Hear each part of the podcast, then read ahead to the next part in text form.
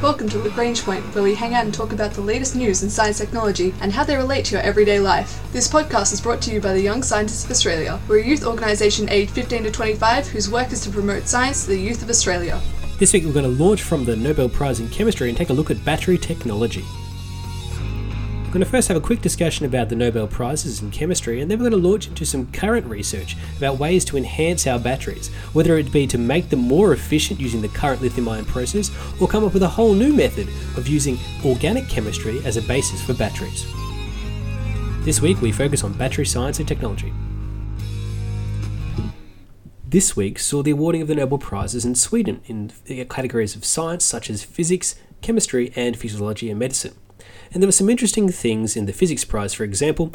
In the first time, we actually saw it awarded for a theoretical rather than proven experimentally construct, which is a new thing for the prize. But what wasn't new was the return of the systematic problems in the awarding of the prizes themselves.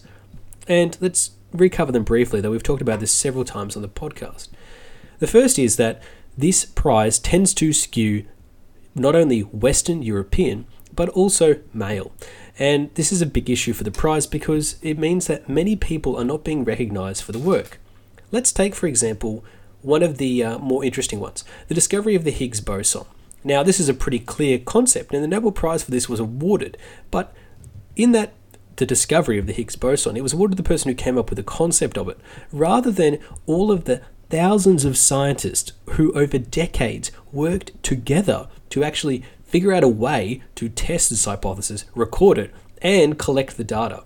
These people who came up with the experimental concept and delivered the actual discovery weren't the ones who got the prize. It focused on a single individual. Now, good or bad, that's the way that the Nobel Prizes are structured. It means that we tend to focus on the lone genius rather than the team of collaborative scientists who've worked together to push the foundations of human understanding. That's one issue. The second issue is that it ignores people who've passed away. And there are plenty of people who've done groundbreaking research or came up with an idea that wasn't being able to figure out how we could even test it to well after they've passed on. And that means that, well, once they've been proven right, the Nobel Prize is unable to award them a prize because they're deceased. And there are plenty of people who fall into that category as well. The last issue is the gender bias in the Nobel Prize. Now, last year we actually saw some women win Nobel Prizes in certain categories. For example, Donna Strickland won a Nobel Prize in Physics, joining an elite group of only three women who've managed to be awarded a Nobel Prize in Physics. And Frances Arnold won one last year for chemistry. But this year, it was all male, excluding the Peace Prize and Literature Prize. It was an all male awarding. And that is a pretty poor state of affairs because there are plenty of women scientists doing groundbreaking achievements and work the problem is when you have to single out a, a lone genius, the natural biases of the selectors tend to skew into it. And once again, we've seen the same thing happen. Key researchers decided to be key by the Swedish Prize Awarding Committee are ignoring the work of other contributors to this topic, as well as ignoring topics which possibly would be worthy of awarding a Nobel Prize. And like tends to select like, which is why we end up seeing the same skew in the awarding of prizes. And that's why this week we're not going to focus too much on the Nobel Prizes themselves, mostly because A, it's already been covered by plenty of other media, but also because there remain systemic problems with the prize that have yet to be addressed. The good work that we saw last year with the awarding of two women as part of larger teams for receiving prizes has been ignored and regressed this year. And hopefully, this trend does not continue. But we're going to use the Nobel Prize in Chemistry as our launching point for this week's story. And we're going to focus on battery technology because battery technology is what the Nobel Prize in Chemistry was awarded to John Goodenough, M. Stanley Whittington, and Akira Yoshino, all of who contributed to the ability of researching, formalizing, and making into a real tangible product lithium ion batteries, something that we take for granted today.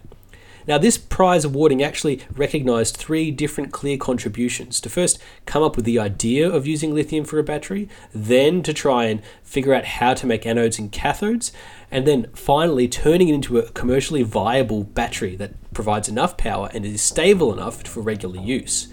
And all of those scientists contributed in different times over decades to make that possible.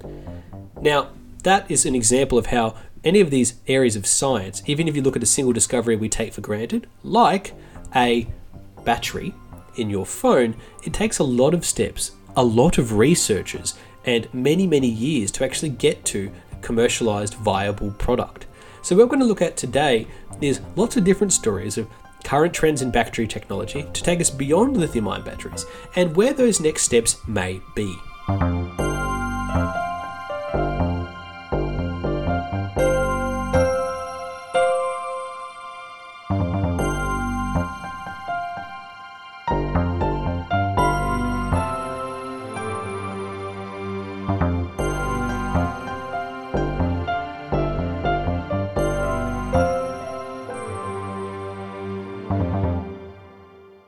Now, the first thing we're going to talk about is the way a battery briefly works. And just so you understand it, a battery has two plates, two ends, an anode and a cathode. An anode is the side which has the negative electrons, a cathode is a positively charged one.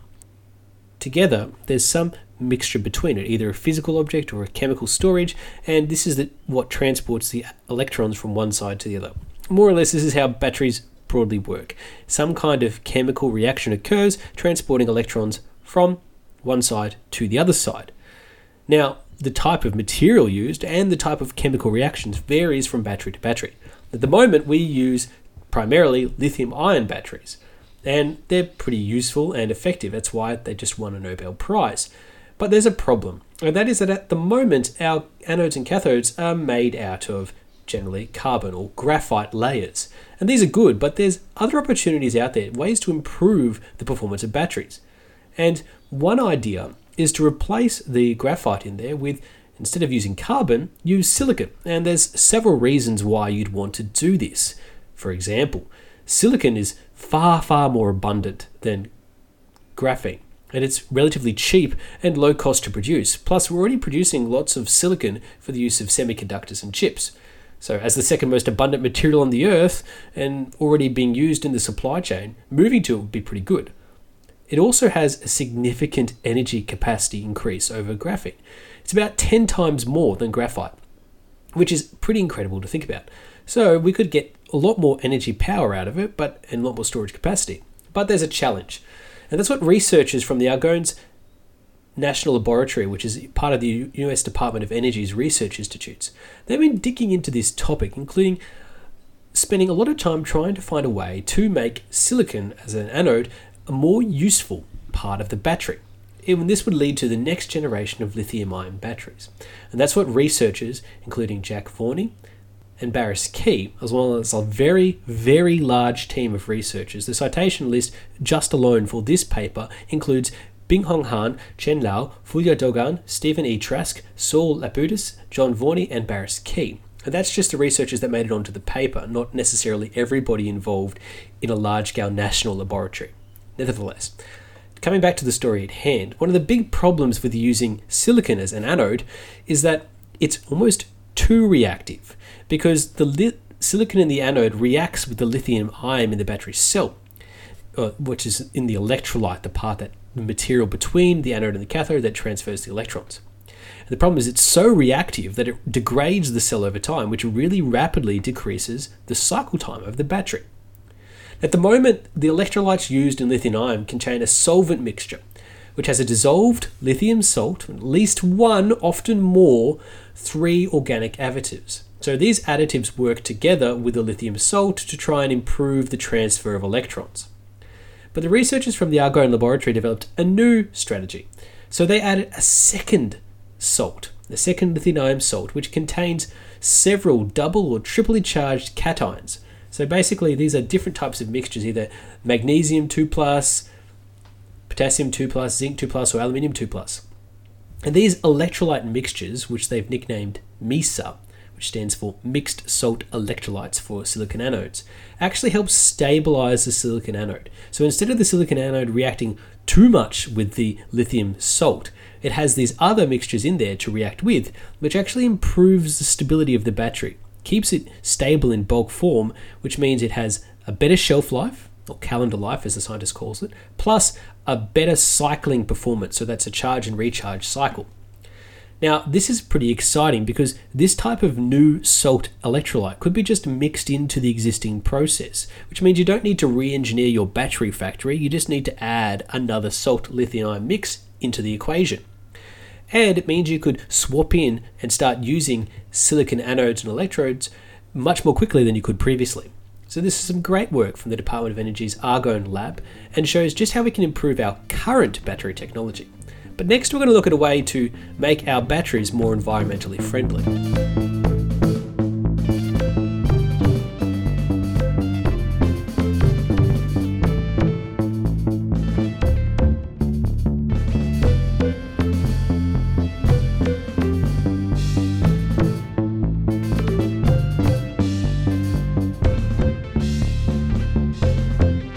So the next piece of research comes from the American Chemical Society's Fall National Meeting and Exposition. And at that conference, researchers, including Karen Wooley from Texas A&M University, who leads a lab together with Tan Nguyen, a PhD student working with her, investigating new ways to make more exciting forms of batteries that don't rely on heavy metals, but rather are organic in nature. So, one of the big issues that we have with batteries currently is that they use a lot of complicated chemicals or as part of their process rely on some rare earth metals or heavy metals in the process. Mining and producing lithium to use in batteries, for example, is not necessarily the cleanest of affairs, let alone the recycling problem. It's actually really difficult to recycle a conventional lithium battery, mostly because it's very volatile and has a tendency to explode, which is one of the reasons why you can't bring your battery power banks with you in large volumes on planes but it's also not easy to trigger it to recycle itself. In fact, you have to undertake a very time consuming and expensive process to recycle a lithium battery, which means that no one bothers to do it, of course, because it's cheaper just to produce a new one. But that means that these batteries end up in landfill, leaching out, which also is not great for the environment. Now, at the moment, there's no real safe way to dispose or recycle batteries, and that tends to be due to the nature of them from a chemical composition perspective. But that's what these researchers from Texas A&M University have been digging into. Now they worked together with other researchers from the same laboratory, including Alexandra Danielle Easley, as in Jodie Lutkenhaus. And they all worked together to try and put forward a new way of using organic batteries. And the basis for it is the same thing that builds up your muscles proteins. Now, proteins are an incredibly useful thing for building up muscle strength, but they may be also useful for building sustainable and organic batteries. The benefit of using organic material is, of course, well, now you have something that not only biodegrades, which is useful, but it's also something where you can trigger a recycling process. Now, organic chemistry is much more complicated because it involves often these intricate polymer networks. And the interesting part about it, as one of the researchers Tan Nguyen states, is the beauty of polypeptides is we can control the chemistry on the side chains in 3D without actually changing the geometry or main part of the structure. Because they have this big lattice, you can actually fiddle around with it in multiple dimensions and you can make these pretty interesting side effects, and that's what they're really exploring. And these organic structures also have different types of bonds between them. And this research is investigating a way to use those bonds and these reactions to form part of the battery process. The other part about these bonds is you can actually trigger them to break down using the right signal or sequence. So the amide bonds, which are the part of the peptide backbone, are very stable. So you have the durability and the shelf life that is essential for battery applications. But at the same time, send the right signal, send the right protein signal along, and you can actually get them to dismantle themselves, which is great for recycling. That's not something that we can do right now with lithium ion batteries. The other advantage is, of course, you can have all types of strange structures and intricately woven things that we find in nature, which actually use to transport electrons incredibly efficiently. And you can tweak these existing structures to optimize the way in which the electron flow occurs, which helps also boost the battery performance. So it's sort of relying on some naturally occurring processes and then enhancing them to suit our needs for electron transfer. So to do this, to actually build a battery using proteins, they actually had to construct the electrodes, the anode and the cathode, out of certain types of these polymer compounds. And the first of them was done using ether And the other one was uh, Tempo, which is 2266 tetramethyl piperidine 1 oxyl. So this Viologen and Tempo were used to make the anodes and the cathodes. And that's a pretty exciting mix for those who understand organic chemistry, but for our purposes, it's important to know that the Viologens and the Tempos are both redox active molecules. Come back a bit to basic chemistry, it means that when you put these things together with something to transfer the electron between it, you actually get a voltage or energy potential difference and you get a transfer of electrons. Around 1.5 volts of energy is produced in this process, which is actually not amazing for your battery in your phone, which needs a higher voltage, but actually for low energy applications such as biosensors, this is perfect. Now, we started out with lithium ion batteries at a similar voltage range, so it's certainly possible to boost the performance of it. May win them a Nobel Prize because that's what was literally just awarded for lithium ion batteries. The way to boost the lithium ion battery from 1.5 volts to 4 or 5 was one of the key steps in that process. Now, in terms of these protein based batteries, we can actually use several different types of polymers. We don't have to use one type. And that's what Tan Nguyen was actually looking at. By using different polymers with different coils or shapes, random coils, helixes, or betas, they're actually able to change the electrochemical characteristics. So by using these proteins, these peptides, you can now expand and build new types of batteries with new types of performance.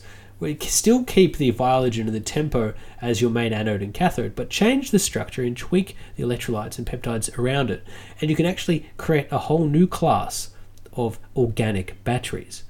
Now, this is incredibly early stage research. We are many, many years away from seeing on a shelf a battery based on proteins but it shows the thinking that's required to change the way our current battery technology works. We're using lithium, which is incredibly reactive and quite useful for batteries. And it took about 40 years for them to become ubiquitous from the first initial formulations. But here we're seeing some initial formulations of proteins being used for batteries. And hopefully we won't have to wait 40 years until we come up with a nice biodegradable and reconstructable battery using organic materials. Well, this is some great work out of Texas A&M University about potentially a way forward for battery technology involving protein. This has been the Young Scientists of Australia's podcast, Lagrange Point. From adding some new lithium ion salts into the mix to improve our current lithium ion batteries, or to find a way to make batteries using organic chemistry and protein peptides. Our ending theme was composed by Audionautics. Head to ysa.org.au for more information about the Young Scientists of Australia.